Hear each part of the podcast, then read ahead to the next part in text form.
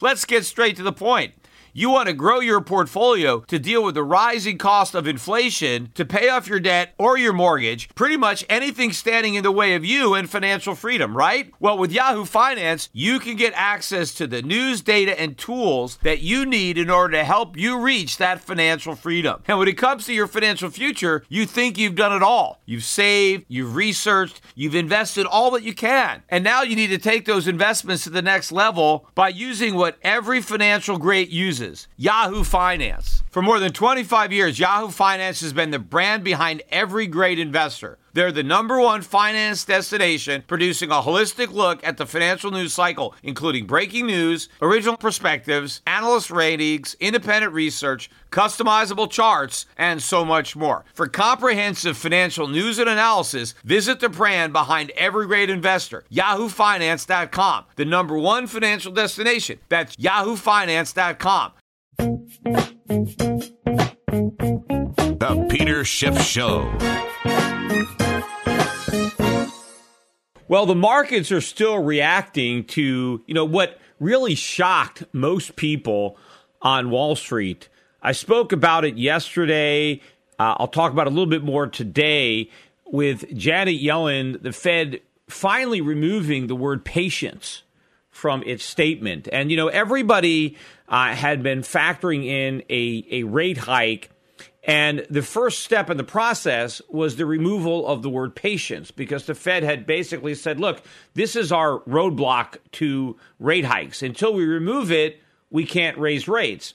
And everybody expected them to remove the road back and then, you know, paving the way, clearing the way rather, for a rate hike maybe as soon as June. And so this is what everybody was uh, preparing for. Although I don't believe the stock market had fully discounted that in. Certainly the foreign exchange markets had more than discounted that in. But as I said uh, on Wednesday, yes, Janet Yellen did remove the word patience because everybody thought she was going to, and so she didn't want to disappoint anybody. She didn't want to, uh, you know, show her cards just yet. So she removed the word patient, but she reinserted it by saying, look, even though the word's not there, we're going to be just as patient as we were when the word was there. Because just because we're not patient, it doesn't mean we're impatient. So what the hell are they? Well, the one thing we know they're not going to do is raise rates. And in fact, Yellen did say that she's not going to raise rates unless the labor market continues to improve, which likely it will not. But even if it does improve, it won't be enough for the Fed because no matter what happens, she can't raise rates because whatever the improvement will go away with the rate hikes because it's all an illusion. It's all a bubble, and you can't take the air out of the bubble and expect it to keep on expanding, right? It, it, it deflates. And in fact, that process has already begun.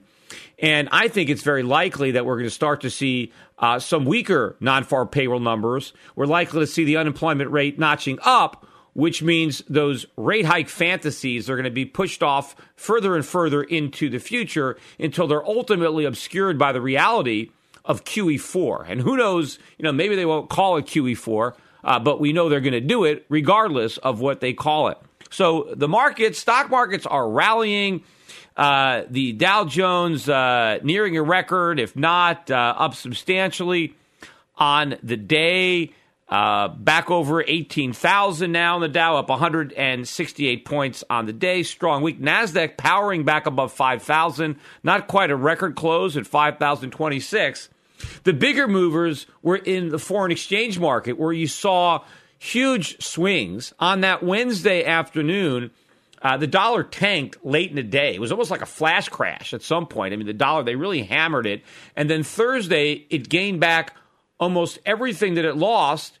And then today, it lost back almost everything it gained and settled near the Wednesday lows. So you basically have some currencies uh, that closed Friday, you know, three to four percent higher than their Wednesday lows. I think the star of the week or the rock star was the Norwegian krona, which I think made a 5% move uh, during those two days uh, because Norway didn't cut rates on Thursday uh, like everybody thought they would. So it got an added boost uh, by that. But this was a lot of volatility. This is, I think, the biggest down week in the dollar uh, in years. Uh, and consequently, it's the biggest up week in foreign stock markets in a couple of years as well. Because not only did these foreign stock markets enjoy their gains in local currencies, but they got a three to four to five percent added boost uh, from the foreign exchange effects. Now, of course, the big rise that we had in the foreign exchange markets this week does not offset the huge drop that we had in the last six to nine months. But remember, the entire rise of the dollar during that time frame was predicated on the Fed raising rates, and they just took that off the table. You know, now you know the Fed didn't actually uh, come out and say we're not going to raise rates. I mean, Janet Yellen did go out of her way to say that it was possible that that she would raise rates. Yeah, I mean, sure, it's possible. I mean, anything is possible, right? Right? An alien invasion is possible. Uh, a zombie apocalypse, well, that's possible too, right? But I'm not preparing for one. I don't think either of those events uh, are too probable. Uh, although they may be more likely than Yellen raising rates, at least raising rates before she does QE4. I think QE4 comes before the next rate hike. And the next rate hike is not because the Fed wants to hike rates, right? It's because the Fed has no choice because it's game over. Because inflation is running out of control. It's so far above its 2% level because the dollar's in free fall that they have nothing else to do. And then it's all going to hit the fan. And then we're going to have to experience uh, the consequences of what we've done. And, you know, what's really amazing to me, I did, I did a lot of television um, the other day and a lot of the clips, you can see them on my YouTube channel.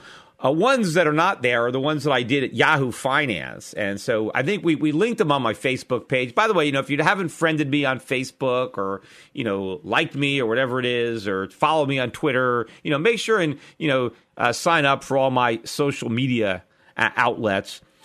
But, you know, I went down to Yahoo Finance and, you know, because I went on Aaron Task is a nice guy, but you know, the last time he, he mentioned me, he, he, you know, he talked about gold and he, he basically referred to me as a, as a snake oil salesman, which he later apologized. I don't know why he would, you know, call that because, you know, selling snake oil means you don't believe in what you're doing, right? He was criticizing me for having recommended gold all these years and look, it's gone down. So he likened me to a snake oil salesman. But, you know, I, I, you know, snake. That means I would. I, I thought gold was going to go down, but I, I, I, was just telling people it was going to go up anyway, and that, that's not the case. I, I think people should own gold, and I've thought that for a long time. Uh, but a lot of people, you know, don't go back, you know, 15 years. They just go back two or three because it's a more convenient time frame if you want to discredit the recommendation. But still, gold's, you know, just under 1,200 and I started recommending it when it was under 300. So it's still a pretty good uh, track record. Uh, you know, you've got people who have been negative on gold the entire way up, and they're the stop clocks who, you know, are finally are right, but they won't be right much longer. But anyway, the reason I bring this up, you know, I did the interviews uh, uh with Yahoo Finance, talking about the Fed, talking about the dollar markets, and you know, then you go and you can read the comments on the Yahoo website because there are hundreds of people commenting. And this is probably, you know, the mainstream uh, guy, you know, that's just uh, watching Yahoo Finance. And almost all the comments about me are negative. I mean, they're not just negative, they're, they're just harsh. They're, you know, this guy's a fraud. This guy's a con man. He's an idiot. He's a moron. You know, why does Yahoo even have him on? He's never gotten anything right in his life. He's a broken clock. He's lost all his money. I mean, one negative thing after another. I mean, like, you know, I mean, where are these guys coming from? I mean, you know, here, the, the funny thing about it, and a lot of people have this attitude, right? I, I'm out there uh, in 2005, 2006, 2007, you know, doing all sorts of television shows, CNBC, Fox News, CNN. I'm, I'm on all these shows warning about the housing bubble, talking about all the problems that are being obscured by this bubble, and, and warning about the financial crisis that's looming on the horizon. And nobody listens to me. Everybody's laughing at me. And then all of a sudden, everything I'm warning about happens, right? And for a brief moment in time, hey, yeah, Peter Schiff called it, right? I got a little bit of respect. People are talking about it and how short people's memories are. Because it's not that many years into the future, right? And all those old YouTube videos, they're still up there, right? People can see that Peter Schiff was right, even though the original video is no longer up there, which had about over 2 million views. For some reason, that one got taken down. But there are copies out there that, that people can watch. But now everybody, everybody all of a sudden forgets all about that. You know, they'll say, "Oh, Peter, you've been saying the sky is falling for years, and it, nothing bad has happened." Excuse me, nothing bad happened. Uh, what about 2008? Wasn't that bad? I mean, they said that was the worst financial disaster since the Great Depression. And had they not done the bailouts and the QE, it would have been worse than the Great Depression. Doesn't that count as the sky kind of fallen a little bit?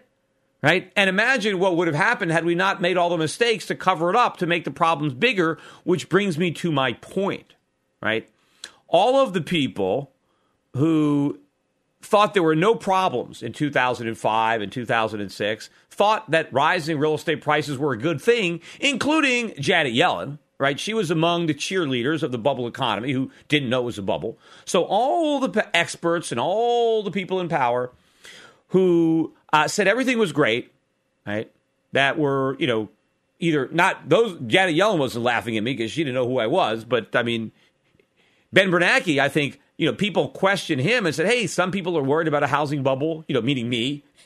You know, without and and Ben, oh no, there's no bubble. I don't buy that premise. You know, I don't think housing prices are going to go down. So all the people that were supposedly so smart, right, couldn't see the problem.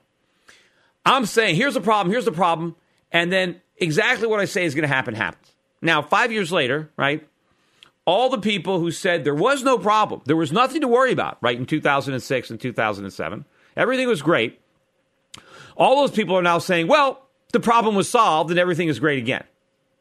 And here I am, right? The one guy, or one of the few guys that understood the problem, who's saying, wait a minute, wait a minute, the problem wasn't solved. The problem was actually made worse by the very policies that you use to solve it, or maybe better to cover it up, right? Now, why are, is nobody believing me? Since I knew what the problem was in advance, it makes sense that I would understand that what we did didn't work. We made the problem that nobody else saw even worse. Now, the people who didn't understand the problem back then, well, that's why they think it's been solved because they still don't understand what the problem was. They just think that this collapse, you know, just happened out of left field and oh, it just had to do with high real estate prices, not realizing how they got so high in the first place. And it was the debt that was the problem and the low interest rates. Uh, but so they don't know. They think the Fed solved the problem. They still don't realize that the Fed caused the financial crisis because the Fed inflated the housing bubble. And the Fed is in the process now of causing the next crisis, which will be worse than the last one. Right? And the fact that it's been four or five years, people say, oh, Peter's been predicting disaster for four or five years. I've been predicting disaster for a lot longer than that, including before the financial crisis. But when we had the financial crisis and we had the collapse, and instead of doing the right thing, which would have been even more short term pain. Instead of doing the right thing, we did QE 1, 2, and 3. We put interest rates to zero. And yes, I have been critical of this for the past five years because I know it's going to end in disaster. Yes, we have inflated a bubble. We've had a big party. And I'm the party pooper saying it's not going to last. It's not real. And yeah, I look like a fool, just like I did back then in the eyes of the mainstream until eventually it's all going to collapse. Now I wonder when it happens, what are they going to say? You know, are they oh, oh you know, stop clock?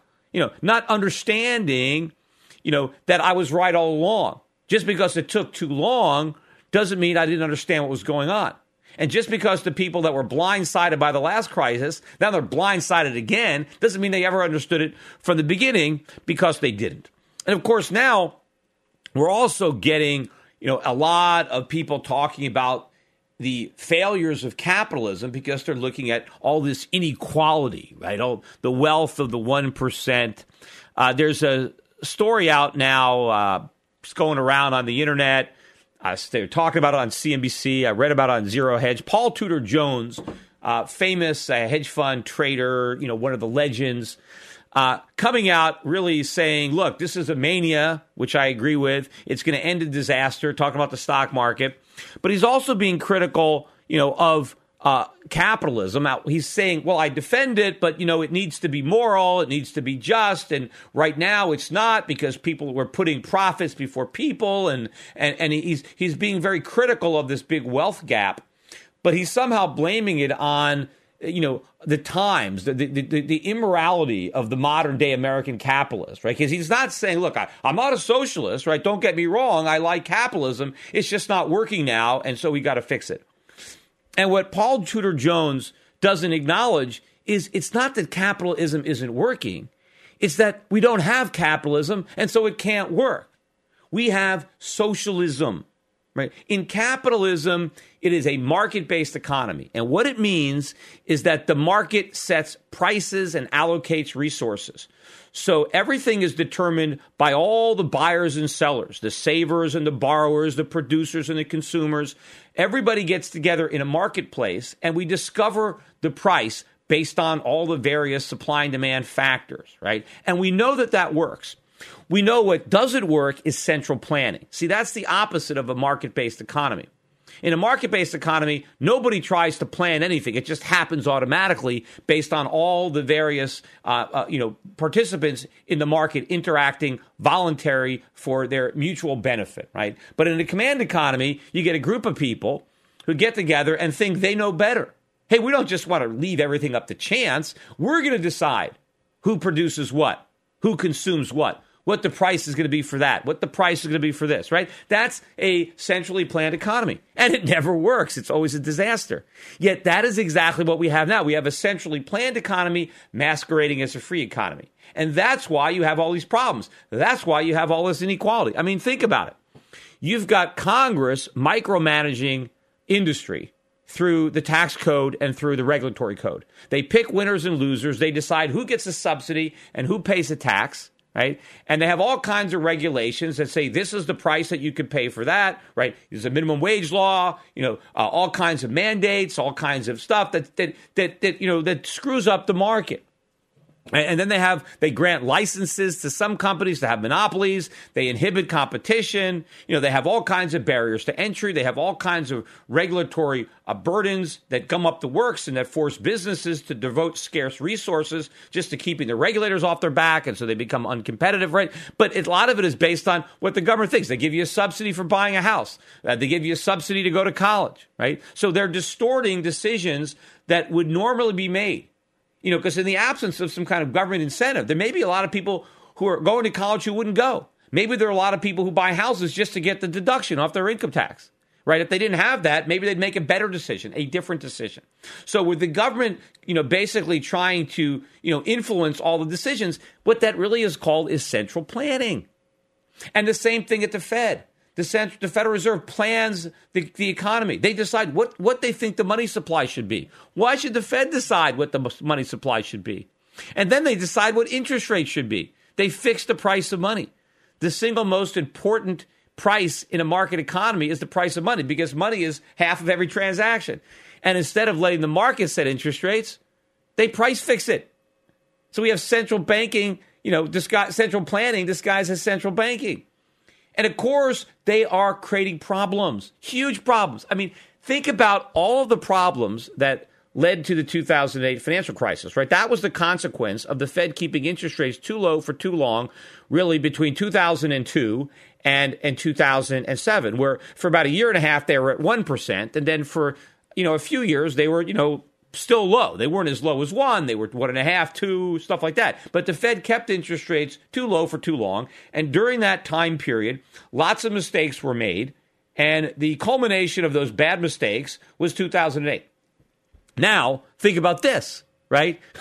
what Yellen and Bernanke have done is off the charts compared to what uh, Greenspan did. I mean, that was child's play compared to what these guys have done, right? You're talking six years of zero not just one for a while and then one and a half, two. You're talking zero. And on top of that, three rounds of quantitative easing, blowing out the balance sheet. Fed balance sheet at four and a half trillion. So the mistakes that we've made this time around dwarf the ones that we made last time. The economy is so much more screwed up now than it was, which means the end game, the resolution, the culmination of that, the bursting of this enormous bubble is going to be so much worse than it was last time around. Is it any wonder that Janet Yellen doesn't want to pop it? That she doesn't want to put a pin anywhere near that bubble when it comes to raising interest rates? But it's going to burst on its own anyway. I mean, there's no way that they can defy this. I hear people say, you know, oh, we don't know how this experiment's going to end. You know, of course we do. It's going to end in ruin. I mean, history is littered with the ashes of nations that have fallen because they did what we're doing now. So it's not that we don't know how it's going to end. We just don't want to admit how it's going to end because we don't like the ending, right? We're going to hope for some kind of miracle, even though there is no precedent for that. But, you know, one article that really takes the cake, you know, about this is this article in The Week by Jeff Spross. And this is the title of the article What Elizabeth Warren Should Whisper in Janet Yellen's Ear. Right? And this has got to be one of the stupidest articles that, that and that's, you know, that's, you know, got to win a prize there because there's so many of them, you know. But the, the point of this article is that uh, Warren should be counseling Janet Yellen about the need to have more inflation. That, you know, we can't just raise interest rates to try to fight inflation because inflation is something that hurts rich people. That what the average guy, what poor people have to be worried about is unemployment, right? And so what we, we can't worry about inflation. That's been the problem. The Fed has been too preoccupied with inflation, and they should really be worried about employment. And so theoretically, we should have more inflation because in some way that's going to help the Fed create jobs, which is pure nonsense. The idea that if we just had more inflation, because this guy in his article points out that inflation has been low over the past, you know, five or 10 years, yet we have all these problems. As if the problems were the result of that low inflation. I mean, this is the this is the faulty logic that the left or you know most economists make if inflation is low and then you have problems, they just blame the problems on that low inflation. But that's not true. That's that's that's a false logic. I mean, just take logic 101. You just can't assume that two events that happen at the same time that one of them caused the other. You can't just assume that. There's no proof of that. And of course, part of the problem with all this low inflation is that it's really not as low as the numbers claim because, you know, the CPI is not in fact, honestly representing the inflation that a lot of Americans are experiencing, at least as it affects their cost of living. So it's not as low as this article would claim. But even if it were, that low inflation is not part of the problem. That low inflation is a, a bright spot in an otherwise, you know, cloudy picture. I mean, if you're unemployed, the fact that prices are not rising eases your burden of being unemployed. It means your unemployment check goes further. Or if you you know if you have a part-time job instead of a full-time job the fact that you don't need as much money to buy stuff that helps you out. I mean forcing prices up just compounds the misery of the poor the middle class or the unemployed or the downtrodden. I mean this guy has it bass backwards to say that inflation hurts the rich no no inflation helps the rich as long as they're levered up Right? Yeah, if you're rich and you're just sitting on a bond portfolio, if you've got all your money in muni bonds, yeah, inflation is going to hurt you. But how many really rich people have all their money in bonds? No, they're all levered up. They borrowed money and they bought stocks, right? They're making money off inflation, or they bought real estate, or they bought fine art, or exotic cars, or whatever it is they collect. The rich people are benefiting from inflation. The super rich are benefiting the most. You know, yes, the savers are hurting, but who are the savers? The middle class. They're saving. They got a pension, they got an annuity, they got a 401k, they've got the insurance, you know, they you know, they got a bank account.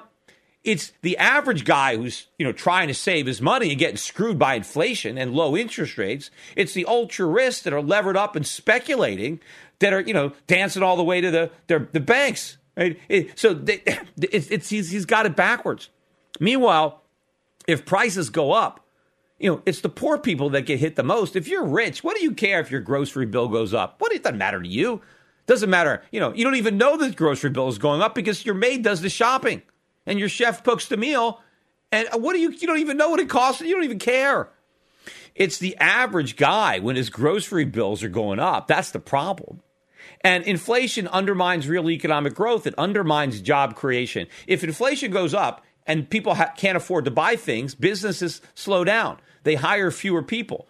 More people are employed when prices are going down. Do you think more people work in the cell phone industry today than 10 years ago? Of course. Now, unfortunately, most of them are employed outside the United States, but that's a whole different problem. But in general, worldwide, more people are working uh, in the cell phone industry than 10 years ago. And a lot more people are working in that industry than they were 20 years ago. Why? Because the price of cell phones came down. That's why. It's because the price came down that more people could buy. And because more people can buy, they need to make more phones. And because they need to make more phones, they got to hire more people. So falling prices create jobs not the other way around. If you force cell phone prices back up, what if all of a sudden the government said, you know, all this deflation is a bad thing. Let's let's let's eliminate it. Let's make cell phone companies charge the same price for their products that they charged 20 years ago. What would happen to all the workers in the cell phone industry? They'd all be unemployed because no one could afford the phones, right? So the whole industry would be killed if we tried to force back that old price structure. So this article is basically saying, look, we need to stop coddling the rich with inflation uh, by fighting inflation, and we need to let inflation erode away the value of money, and somehow that's going to help the poor, who count on that value of that money the most, uh, because all they get is their paycheck. And, and and then she tries to argue that well, rich people like a lot of unemployment because then they can really screw the worker, right? Because if they're really unemployed, well, they'll work for nothing, right? I mean, this is like this socialist idea that you know, but that is not the case you know, yes, you know, if there is a lot of unemployed people for legitimate reasons, then wages would tend to be lower, right? But prices are also going to be lower in that environment. But this is not somehow benefiting businesses that the government is creating a lot of a lot of unemployment through barriers that have been artificially imposed. I mean, a lot of these uh, businesses would like to hire people, but unfortunately, they can't do it because the government makes it uneconomical for them to do so. Either the wages that they're required to pay are too high, or the risks of, of assuming employment are too high because people don't want to expose themselves to lawsuits or government fines. Or there's all sorts of things that the government does. Uh, but this article is trying to blame this for this big dichotomy, you know, between the one percent and everybody else. It's everybody else is being enriched because the Fed is spending too much time fighting inflation, which is, you know, the opposite. They're creating inflation, and that's what's enriching the speculators at the expense of the people that this article supposedly is in support of, which is the average the average guy. And that again was the point of Paul Tudor Jones trying to, you know, talking about this inequality, but but trying to blame capitalism and not say, look, it is the Fed. It is the government that is doing all this under the guise of free markets. We have socialism and we're pretending it's capitalism, and then capitalism gets the blame for the problems of socialism. Look, we wouldn't even have these problems if we had capitalism. And if we want to solve them, we need to re embrace capitalism and get rid of all the central planners and central bankers and go back to a free market. But that discussion uh, isn't even being had yet. And everybody thinks everything is so great. The key is going to be when it hits the fan this time, and it's way worse than it was in 2008. Who are they going to blame? What are they going to blame? And are we finally going to try something different? And different meaning free market capitalism. And will and will somebody finally, you know, want to pay attention to the stuff that I've been saying? Again, I'm not the only one that says this. There are a lot of people out there that understand these problems. They don't necessarily articulate them in the media as often as I do. They're not out there, you know, on whatever, you know, cable TV outlet will will will, will interview them. But they're at home. They're there. Uh, so I'm not, you know, some kind of super genius because I know this. You know, in fact, you don't have to be that smart in order to know it. You just have to be sensible, understand history, understand basic, basic economics, and just not be caught up in a gigantic bubble uh, which unfortunately so many people are. They got all this, you know, Federal Reserve soap in their eyes. Uh, if they just wiped it away and just, you know, thought about it clearly, uh, they would understand this too. But they're actually in denial. But the question is, after it all happens, you know, will people say, you know, I guess that Peter Schiff guy, I guess, I guess he was right after all. Maybe, maybe we should pay a little attention to what he has to say now instead of going back to the same old sources, instead of going back to the central planners and central bankers, instead of a- asking Janet Yellen, okay, now what do we do? How do we fix this mess? Recognize that she doesn't know how to fix the mess. All she has knows how to do is create it and make it bigger. And let's really go in a different direction. Attention listeners, I have an urgent message for you. We're in the middle of a war. The global conflict is destroying the lives of millions without a single bomb being dropped. It's called the International Currency War, and your bank account has been drafted to fight. The victims in this conflict are our currencies the dollar, the euro, the yen, the pound. They are all heading to zero as irresponsible central banks compete to see who can print the most the fastest. But there's one form of money politicians and central banks can't destroy gold.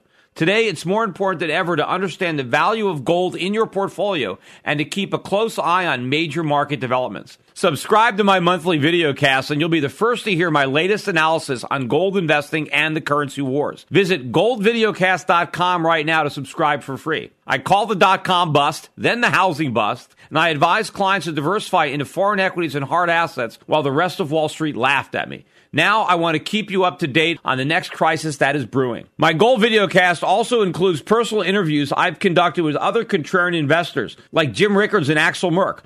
Gold has gone up 256% since 2003, but it has a lot further to go. Don't miss the rally. You can prosper during this time of currency wars, but only if you stay educated. Get a free subscription to my Gold Videocast at goldvideocast.com. That's goldvideocast.com.